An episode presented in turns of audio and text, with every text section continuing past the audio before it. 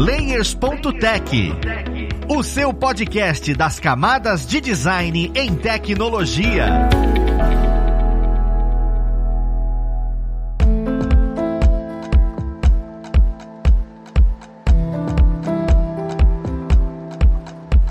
Olá, ouvintes! Eu sou o Luiz Lima, designer e professor aqui na plataforma Alura, e vamos para mais um Layers.tech, o seu podcast das camadas de design em tecnologia. Na conversa de hoje, nós vamos falar sobre o ciclo de vida de um produto. É muito bonito falar isso, não é? Só que no fundo a gente vai conversar só para entender o que de fato é isso. Vamos lá pro papo conhecer quem vai ajudar a gente nele. Hoje nós temos aqui como pessoa convidada que estava com a gente no nosso episódio passado e agora vai ser a estrela do episódio, a maravilhosa Tuane Dias. Ela que é design lead lá na RD e também professora aqui com a gente na Alura. Seja bem-vinda, Tuane.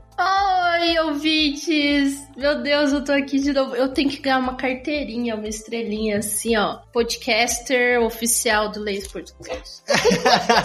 Perfeito. Você de fato já é uma daquelas cabeças que as pessoas sempre sabem que vai estar aqui. É sempre um prazer tê-la aqui no nosso papo. E eu acho que hoje você vai agregar tanto, porque é uma das suas principais expertises, né? Você tá lidando com isso todos os dias. E para começar, eu queria nivelar, porque assim, a gente fala o termo, né? Ah, não, um ciclo de vida de alguma coisa já vem na cabeça, sei lá, eu tô comprando um sorvete e eu espero ele derreter na minha mão. Pronto, esse é o ciclo de vida do sorvete. É o momento de ter o produto até ele para um lugar melhor. É, o produto morreu, pronto, acabou o ciclo de vida do produto. O céu dos produtos. É, uma paradinha assim, sabe? É meio, meio bizarro, mas quando a gente fala ciclo de vida do produto, a gente pensa numa coisa perecível. Pensa numa coisa que é quando eu pego e quando esse produto deixa de existir ou deixa de funcionar. É, é normal a gente ter esse tipo de assimilação. E eu queria entender se de fato é isso ou não. Eu queria que você começasse mostrando o, o que que é, né? O, o, ciclo de vida de um produto. Para quem tá escutando o Laser, entender melhor, se posicionar e saber, ah, sobre isso que a gente tá falando. Ah, arrasou. A sua analogia tá muito certa quando você fala de um sorvete, porque o ciclo de vida de um produto, ele é como o ciclo de vida natural que a gente tem de nasce, se desenvolve morre. E a gente fala do produto digital também como um ciclo, porque ele tem uma diferença de um projeto que tem começo, meio e fim já, e já era. Um produto digital ele tem um ciclo constante que se você não ficar cuidando, ele vai morrer. Aí você pode dar exemplos de produtos que morreram, são aplicativos que entraram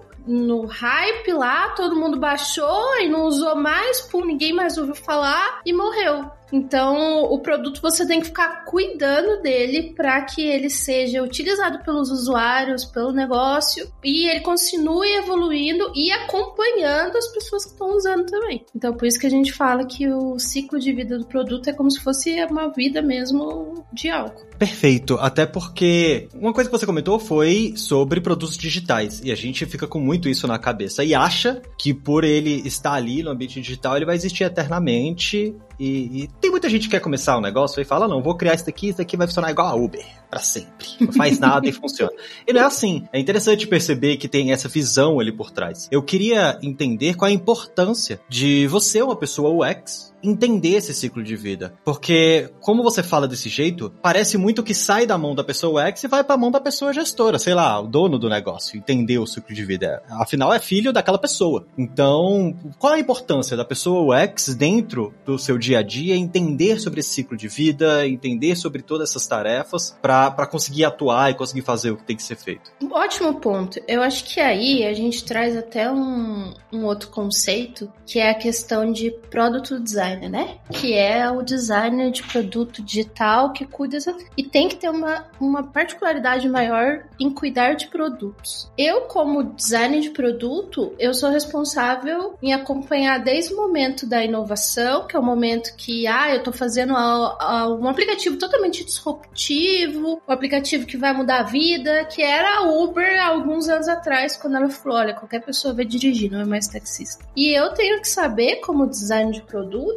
que depois que passa essa parte de inovação e vem os concorrentes e vem toda a parte de crescimento, o meu produto ele tem que estar tá maduro. E quando a gente fala que é um produto maduro, é um produto que ele já está no mercado atendendo o público e que ele não caiu no declínio, né, no, seria a morte né, do, do produto, e que ele está conseguindo ser rentável, por mais que tenha alterações, como por exemplo uma pandemia, o produto ele ainda continua em pé. E o design ele é responsável por trabalhar para que esse produto ele continue em pé. Só que cada fase do produto, né, cada etapa do ciclo de vida de produto, pode ser que o design faça uma interação diferente. Então é, é legal saber que quando a gente vai inovar, a gente vai olhar muito mais para pesquisa, quando a gente vai ver maturidade, a gente vai olhar muito mais para dados, porque é um produto que já está no mercado, então já está gerando dados. Então eu como designer, eu apesar de estar trabalhando com PM, com PO CEO, stakeholder, com analista de negócio, todas as outras siglas possíveis mundo do, de tecnologia e agilidade, eu tenho que conhecer essas etapas para que eu consiga identificar onde está meu produto, para que eu consiga identificar o meu usuário e consiga até entender quando o meu usuário tem alterações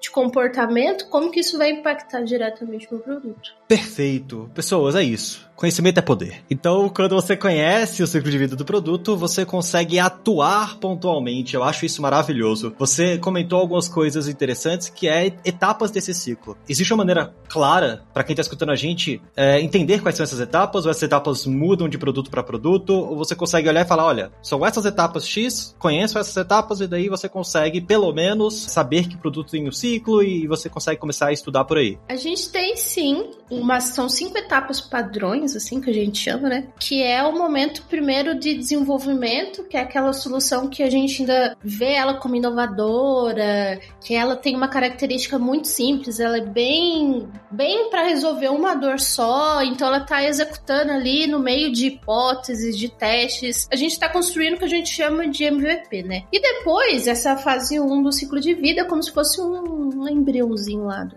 do produto. Aí depois tem a fase que é chamada de inovação, que é quando o produto ele já está no mercado, que ele já já está testado, que é o momento que a gente está querendo fazer com que ele cresça. Então é o momento que as pessoas estão conhecendo. Se eu fosse dar um exemplo aqui, quando o iFood ou o iFood não, o 99, que é o concorrente lá da Uber, ele saiu, ele ficou dando cupom para todo mundo, né? Ou quando o Nubank ele queria estourar, ele falava assim: "Olha, convida seu amigo, você tem 10 convites exclusivos e tal". Então, tipo, aquilo é inovar e aquilo é fazer com que todas as pessoas conheço, para que eu tenha mais acesso. Então, esses produtos, quando eles estavam lançando e queriam que o público conhecesse, eles estavam em inovação. Aí depois vem a parte de crescimento, que é o terceiro, a parte de crescimento é onde eu já tenho uma base de clientes mais sólida, eu já tenho um produto que já é conhecido, já não é uma coisa que eu tô testando mais a ideia do produto. Então, ah, não tô testando mais para ver se o Uber funciona ou não com pessoas que não são taxistas. Ele funciona. Agora eu quero fazer ele alavancar e abrir para o maior número de países possíveis. Então, como que eu faço para acelerar esse crescimento dele? Que, que eu tenho que fazer para que esse dê esse gás, né? Aí vem essa etapa de crescimento. Aí depois que ele cresce, ele fica maduro igual todo adulto. Vê os boletos. Mentira. Aí depois ele fica maduro e nessa parte o produto ele já atingiu a curva que a gente chama de adoção à tecnologia. Então é um produto que não tem tanto. Tem bug, mas não tem tanto bug de descoberta. Então, por exemplo, se você pegar o Uber, eu falo muito Uber porque eu sou usuária VIP do Uber. Se a gente pegar o Uber de agora e o Uber lá do começo, é muito difícil você ver um bug na parte que você está fazendo uma corrida. Porque essa função já tá ali há muitos anos. Diferente, por exemplo, se você pegar uma função que ainda é nova, por exemplo, a função de chamar Uber para uma terceira pessoa da sua família. Lá você já encontra alguma coisa que você fala, ih, eu não consigo fazer isso, ih, eu não consigo fazer aquilo, ih, deu erro aqui. Então a, a maturidade do produto é quando ele está bem formado, que ele tem um perfil de usuário tipo a Tuane, que usa muito Uber lá, e que ali o momento é mais de começar a colocar funções novas do que fazer o core principal dele. E depois vem o último item, que o povo chama de sunset, não sei como traduzir isso, eu posso ver depois e a gente adiciona, mas que é uma parte muito mais de... Depois que ele atingiu a maturidade, a gente fala que ele pode morrer ou ele pode continuar. sunset, tipo assim, ah, que legal, ele tá continuando. Ou declínio, que é o que a gente não quer que aconteça, é quando, putz, não deu certo aquele produto, ele vai vai sair. É mais ou menos o que aconteceu com o Snapchat. Uma hora tá todo mundo usando, outra hora você fala assim, cadê o Snapchat? Aonde foi parar o Snapchat? É, tem vlogger que, que também foi, foi uma coisa que aconteceu assim. Eu consigo pensar em alguns que vieram muito forte e acabaram entrando nesse momento de sunset, que eu acho que a gente pode chamar como entardecer, né? O declínio tá chegando na noite, tá terminando o dia, vai dormir. E aí dorme e fica dormindo. Isso, isso. Eu consigo ver esse sunset muito com produto. Se você for pensar, tipo, ah, celular, que antes eu tinha aquele celular que eu fazia assim da Sony. Ai, ninguém tá me vendo, né? Mas eu tô balançando a mão. que eu vezes balançava a mão e trocava música. Hoje eu tenho um smartphone com uma tela sem botão nenhum. E é tipo assim, é evolução daquele produto físico que foi e aconteceu. Então, é, o Sunset é mais ou menos isso. Cara, muito interessante, porque assim, eu admito que eu estava imaginando o ciclo sendo uma coisa rápida, sabe? Sendo que os exemplos que você trouxe, cara, é, é a empresa funcionando em toda a sua vida, basicamente. Porque você tem um serviço ou um produto e, e qual momento aquela empresa está, qual momento aquele produto está. Eu fico parando para perguntar o seguinte: eu entendo sobre ciclo de vida do produto, beleza? Existe ciclos menores para features de dentro do produto ou é só um grande ciclo de vida daquele produto? Igual você está usando a Uber como referência. É, é a Uber tá naquele momento e pronto, ou quando eu for aplicar a nova feature, eu também consigo acompanhar esse ciclo dessa nova feature e é normal é, é, em algum momento isso morrer. Ou, ou a gente sempre vai trabalhar para tudo que a gente coloca, a, a, gente não quer que aquilo ali morra, a gente não quer que aquele ciclo acabe em tese. Nossa, essa pergunta é, é muito boa. E eu acho que ela deve ter várias respostas dependendo de que profissão você perguntar.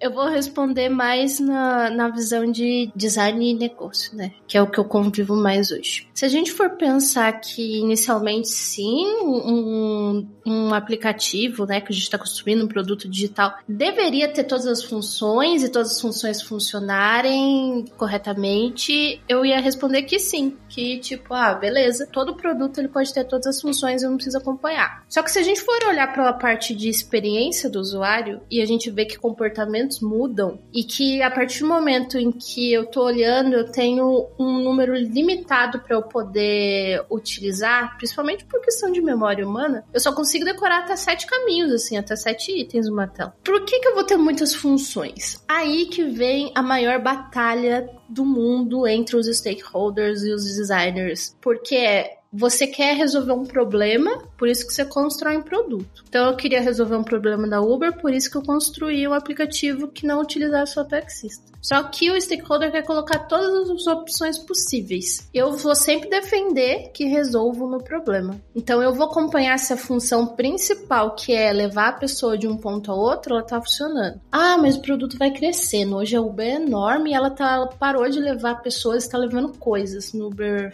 Flash. E agora ela tá levando coisas em moto. Então, tipo assim, eu posso acompanhar essas funções principais? Posso. Isso vai tirar o intuito principal do meu produto? Não, é, então beleza. Mas se a Uber começasse a fazer uma parada, tipo, sei lá, vou levar pet e não tem nada a ver com a proposta de valor do aplicativo. Se daí eu começo a acompanhar isso, eu, eu mato. Então, resumindo tudo isso que eu disse, o ponto é, a gente pode e deve acompanhar todas as funções. As funções elas têm o seu ciclo de vida assim como o produto como um todo, mas vai da gente olhar se a função que a gente está acompanhando realmente ela precisa estar ali ou não para a gente não inchar um produto com um monte de função que não precisa. Então é mais olhar sempre o foco e o que, que eu quero trazer de valor e qual problema que eu quero resolver ali. Sim, faz total sentido e, e é super valioso para quem atua hoje com produto conhecer e ter esses insights. Eu acho complicado um pouco entender o que que eu, como pessoa UX, preciso entender tecnicamente para poder olhar e falar e atuar em cima de determinada parte do ciclo de vida do produto. Porque, querendo ou não, a gente está comentando aqui, admito, a minha cabeça já mudou um pouco com relação ao que é o ciclo de vida, né? Você primeiro tem que se identificar onde você tá, porque você pode entrar em uma empresa onde o produto já está em ciclos de vida diferentes. Ou, a feature que você está trabalhando está em ciclos de vida diferentes. Então você tem que conseguir identificar isso, que foi o que você comentou como identificar agora há pouco. Mas, com relação à parte técnica da pessoa UX, o que, que que você precisa conhecer para se sentir confortável em todas essas etapas. Por exemplo, ah não, você precisa conhecer benchmark. Benchmark é utilizado normalmente no início do ciclo de vida de um produto, porque depois que você tem esse MVP, você não vai trabalhar com benchmark da mesma quantidade que você trabalhava. Estou chutando aqui, tá? Se eu estiver falando besteira, você olha e fala, ô, oh, para, diabo, você tá falando besteira. Mas a ideia é isso, eu, o que, que eu preciso conhecer, o que, que eu preciso estudar com o pessoa UX para eu conseguir categoricamente falar, ah, eu sei, eu entendo o ciclo de vida de um produto e por isso eu sou a pessoa valiosa para sua empresa, para o seu negócio, para o que a gente está construindo aqui. Eu sei como atuar e o que atuar neste momento do ciclo de vida, sabe?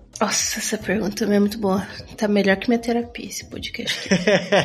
Quando a gente tá falando do ciclo de vida de um produto e a gente tá entrando numa empresa, eu acho que a primeira coisa que a gente tem que olhar é onde esse produto tá posicionado dentro desses cinco pilares que eu falei.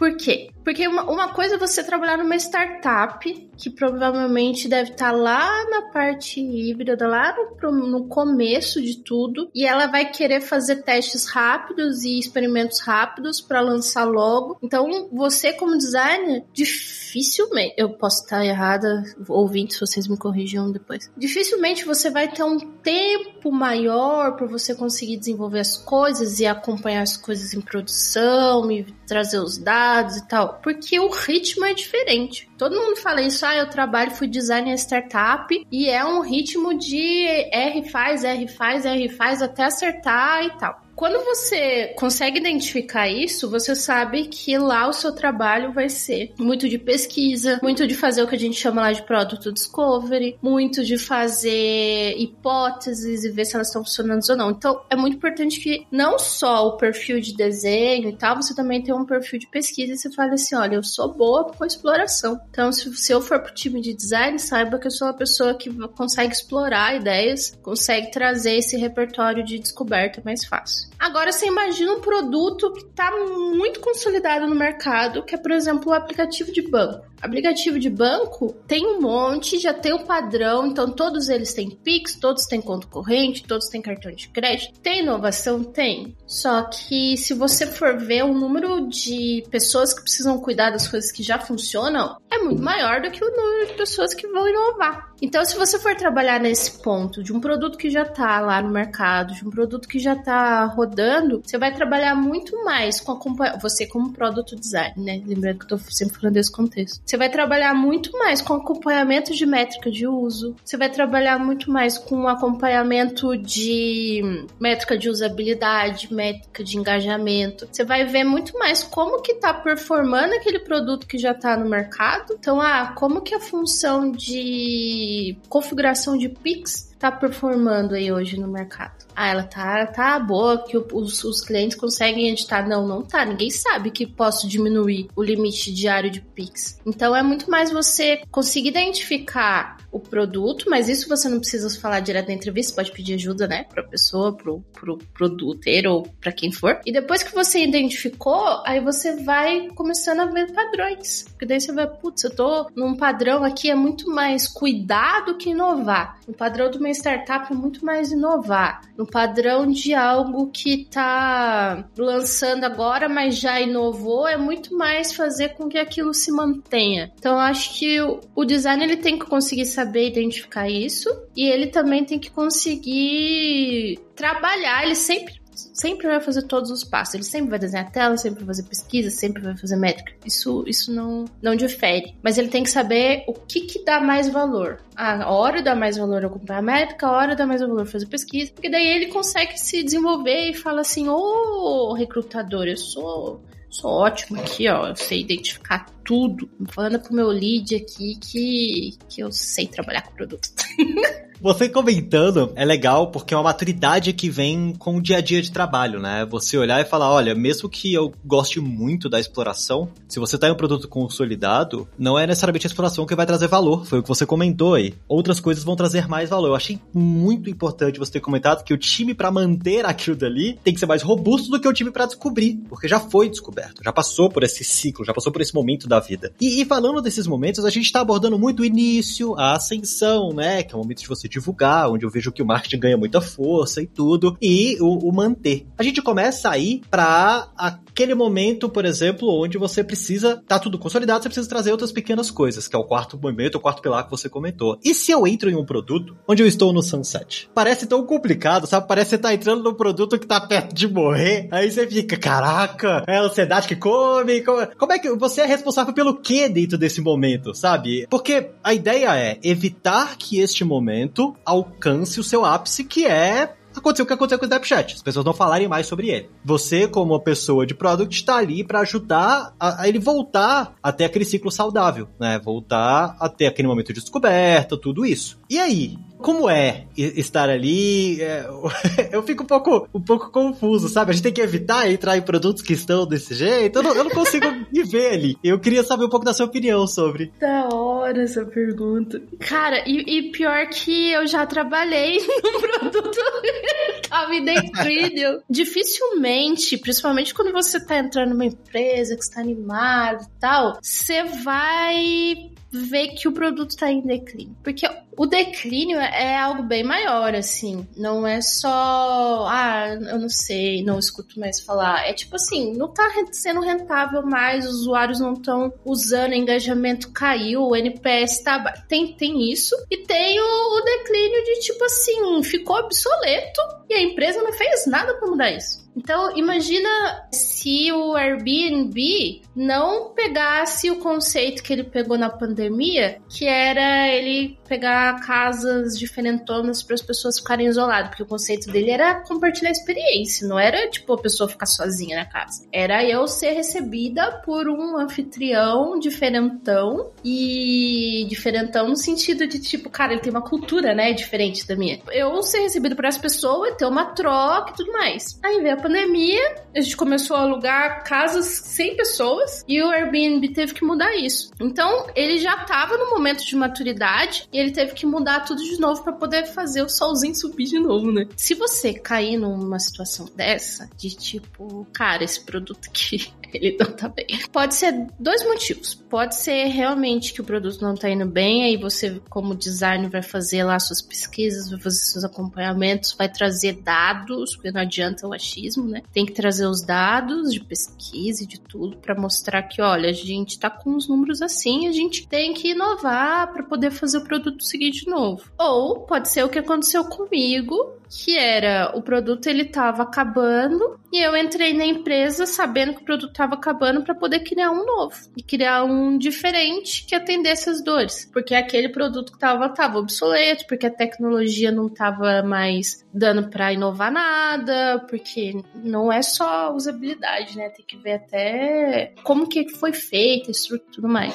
Ah, não tá dando. Então, o que que eu vou fazer aqui? Ah, eu vou descontinuar ele e criar um novo. Então já já, eu já vivi esse cenário, que daí a empresa e a área de negócio opta por fazer um aplicativo novo com novas funcionalidades, com novos objetivos, com novos. Tudo aí começa todo o ciclo. Eu acho que não, não precisa ter medo. Eu acho que deve ir, porque é uma experiência boa também. Só precisa prestar atenção, mas aí é um outro leis que a gente pode falar que é tipo cultura de empresa. Às vezes, tipo, a gente dá muito mais valor pela cultura da empresa do que pelo produto que a gente vai trabalhar. Se a cultura da empresa for boa e um lugar seguro para o designer trabalhar, o produto ele pode subir, descer, ter altos e baixos, que, que tá tudo bem. E tem gente que gosta de trabalhar mais arriscado, gosta de trabalhar startup, menos assim, tipo, ah, pode estar muito boa, amanhã pode estar ter layoff e tal. Isso daí vai muito de perfil, mas um dia a gente grava um podcast sobre dores do, do adulto no trabalho.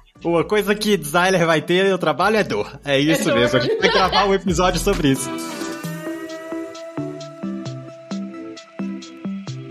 Eu acho legal você comentando isso, até porque a gente tá falando aqui sobre produtos como se esses produtos fossem esses grandes ciclos e essas coisas enormes. E a gente tá falando no final de um ciclo de um produto grande, como, sei lá, compras coletivas. Até lembrei aqui, peixe urbano, essas coisas, eu nunca mais ouvi falar. Né? Então, aí tá, tá um negócio que entrou nesse, nesse período. A gente consegue analisar esse ciclo. Isso é legal, é um estudo legal. Só que vale ressaltar também que esses ciclos, como a gente falou mais cedo, existem em features. Então, Então, Netflix agora tá inserindo jogos dentro do Netflix. Você vai acompanhar o ciclo desse produto que tá dentro da Netflix, um ciclo de vida dessa feature. E, e assim, ela pode ter começado já com o objetivo de declínio. A gente sabe que ela vai nascer, vai ter um objetivo específico, vai ficar gareando tal coisa e vai morrer. E, e faz parte né? Então, muitas vezes você vai pegar o final de algum produto, desse ciclo de vida, em algo que já está previsto. A gente sabe que aquilo tem que acontecer, deve acontecer. Com a nossa conversa, eu acho isso muito perceptível exatamente em aparelhos eletrônicos. Você vai desenvolver com celulares e tudo, e você tem certeza que aquilo, inevitavelmente, vai chegar um tempo de morte onde você não vai conseguir inovar em cima daquele aparelho. É só um novo, é só uma coisa nova. Por quê? Porque a tecnologia mudou. Então é muito legal perceber como o declínio, né, o sunset, não é uma coisa ruim. É uma coisa natural. Da noite filosófica, assim como a vida, pessoas. É uma coisa natural. É uma coisa natural e, e, você aprende bastante nesses momentos. Eu acho isso super valioso, você comentando. E claro, né, uma coisa que eu fico me perguntando é que a gente tá falando aqui entre a gente, tudo tem esse termo bonito, ciclo de vida. E uma coisa que a gente fala bastante quando tá falando de UX é documentação. Existe documentação desse ciclo de vida porque é uma coisa muito longa, é uma coisa muito é. extensa. A gente, a gente trabalha mesmo com essa documentação, é importante trabalhar com essa documentação, é você a pessoa responsável por isso, porque quem não mede não gerencia, né? Quando você não tem o histórico, você dificilmente vai conseguir identificar, inclusive, o que aconteceu durante o período de vida. Eu, usando de novo analogias, né? se, se, você pega um produto que tem uma luxação do joelho, você não sabe se é porque esse produto jogava futebol ou se é porque ele ficava pulando ou jogava basquete. Analogias completamente aleatórias, mas é isso. Se você não sabe o que aconteceu com o produto lá atrás, então quem é responsável por essa documentação? É a gente. A gente tem que documentar. Se tem, cara, como é que a gente documenta isso? Que é tão longo, é tão extenso, é tão tão importante? O mundo perfeito é quando você tem documentação de experimento. Porque acontece muito isso. E às vezes não é nem só a função morre, mas é tipo assim, todas as pessoas foram embora da empresa e ninguém documentou nada. Aí chega um e fala assim: Nossa, eu tive uma ideia genial aqui de função que vai dar milhões. E sei lá, pouquíssimo, um ano e meio atrás a pessoa já tentou, o time que tava cuidando daquele produto daquela vez tentou colocar e não deu certo. E não tem documento para isso. Então, nossa, documentar é o caminho perfeito. E eu nunca vi um documento que fosse direcionado para ciclo de vida de produto. Seria perfeito, seria perfeito. Seria um documento de muitos anos? Seria. O que eu vejo são documentos de designer que exploram as questões sobre experimentos. Então, ah, eu tenho uma base lá, por exemplo, a gente tem um, um sistema que chama Dovetail. E no Dovetail você consegue registrar todas as pesquisas que foram realizadas dentro de um produto. E essas pesquisas, você consegue taguear, você consegue colocar dados, consegue falar quem que fez, consegue cruzar. Então, lá você consegue, tipo, se você colocar palavras-chave lá, você consegue falar, hum, que legal, já tentei colocar um campo de busca aqui no Uber que não funcionou porque o cenário era XYZ e os dados trouxeram isso. Isso é uma documentação que a gente vê, documentação de história de usuário que fica no sistema sistemas, né, tipo Gira, Trello, ou qualquer outro sistema que seja aí para a gente conseguir pontuar essa questão de documento e o que, que tem que fazer. Nesses documentos a gente consegue ver também quais funções foram desenvolvidas, os testes que foram feitos, quais eram os critérios de aceite para poder subir algo em produção ou não. Então ali você consegue ter uma ideia também. De quem que é a responsabilidade é da squad inteira. Eu acho que todo mundo tem que documentar porque cada um faz uma parte diferente. Então, ah, o dev dev ele vai ter o documento dele de código que vai mostrar tudo que tem hoje, tudo que está obsoleto, todos os versionamentos possíveis. O designer tem que documentar todas as explorações que ele teve, ou se ele está pegando um produto já maduro, como que está a análise de NPS ou NSS, qualquer nota de escala que a gente vê por aí do, em produtos digitais de 0 a 5, bom ou ruim e tal ele é responsável por cuidar para ver se o engajamento tá bom e tal. Então, cada um vai ter uma responsabilidade de documentar. Eu acho que no final a junção de todas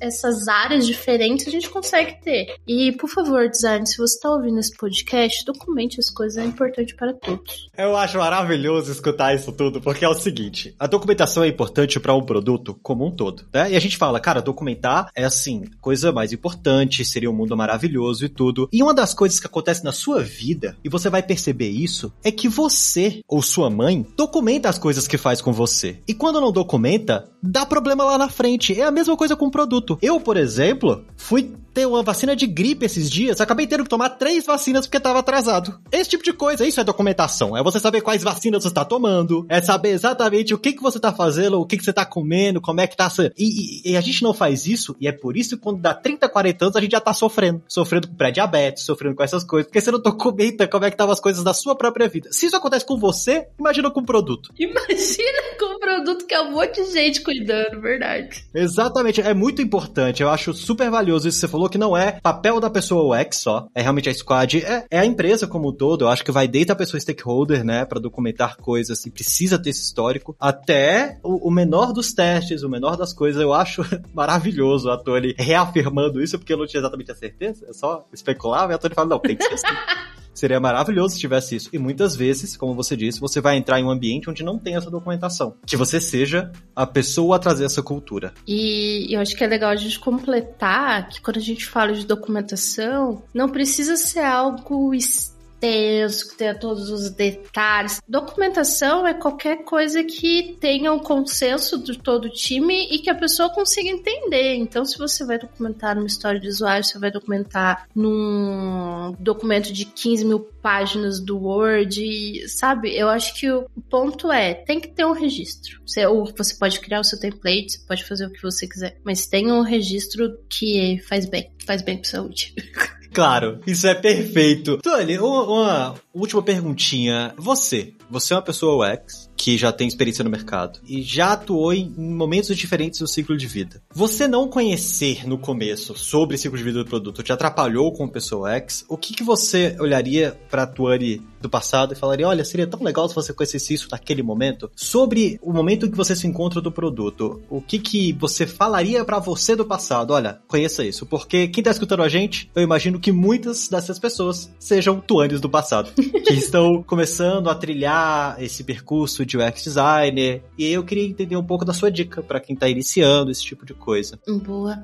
Acho que eu falaria pra, pra Tuaninha do passado. Tem que tomar cuidado com os MVP gigante, que é o MVP que nasce com 15 mil funções. Principalmente brigar para acompanhar as coisas que foram lançadas. Porque às vezes a gente, principalmente nessa, nessa animação que a gente tá de ser designer, quer criar as coisas novas, quero criar, quero criar e nananã, você não vai acompanhando. E quando você não acompanha, às vezes você acaba se perdendo no próprio objetivo. Você fala assim: ah, meu objetivo era resolver uma dor aqui, o usuário não tá utilizando, me perdi, não, não consigo mais entender se essa função faz sentido ou não. Então, falaria pro Tuaninha do passado que não adianta só inovar ou só ficar fazendo discovery, ou só criar coisas, se não acompanhar de qualquer forma a coisa que está em produção, o produto que está em produção. Eu acho que essa, essa seria a maior, maior item, assim, maior conselho da Tuaninha do passado. Perfeito, até porque se você inovar, cara, essas analogias estão muito ruins, mas tem que fazer. Se você ficar inovando para sempre, é como se você quisesse que seu filho nunca crescesse, sabe? Aí tem Deus, 18 perfeito. anos ali, e aí você fica, não, meu filhinho e tudo, vamos, vamos dar. Não, gente, ó, cresceu, agora em outro momento do ciclo, vamos mudar. Outro faz outro vamos... filho, acabou já. Esse aqui já tinha que ser o que ele foi.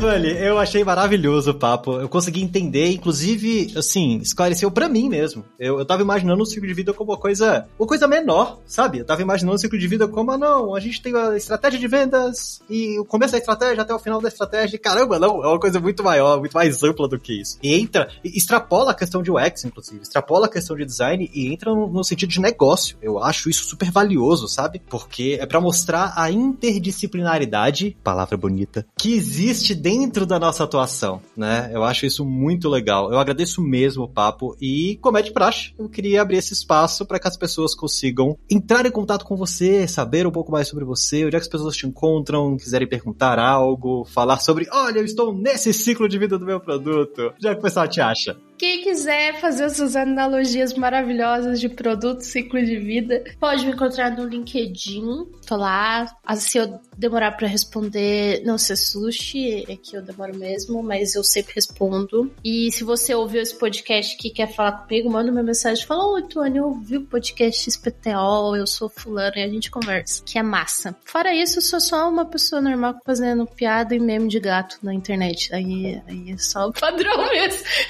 O LinkedIn é mais, mais profissional. Maravilhoso. E, e é isso. A gente tem que ter o nosso momento de memes de gato e fazer piadas, porque ativa a nossa parte criativa. Isso é ser designer. Tony, mais uma vez obrigado. Inclusive a vocês ouvintes, muito obrigado pela participação de vocês aqui, escutando a gente até esse momento, tá? Eu queria pedir para que dê aquela sua avaliação no seu agregador favorito, como eu sempre peço, porque é importante sim para quem tá começando agora, para quem já está atuando e por incrível que pareça, as pessoas que já têm maturidade no mercado às vezes esquecem desse momento e parar e olhar em qual momento do ciclo de vida do produto que você atua ou quer construir está, né? Então acho acho super valioso esse papo, acho super valioso a gente entender um pouco sobre isso e divulgar isso para outras pessoas. Eu vou ficando por aqui, um abraço e até o próximo Layers.tech. Fui!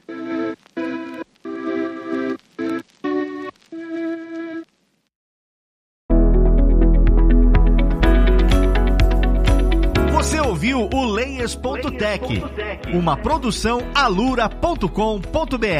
Edição Radiofobia Podcast e Multimídia.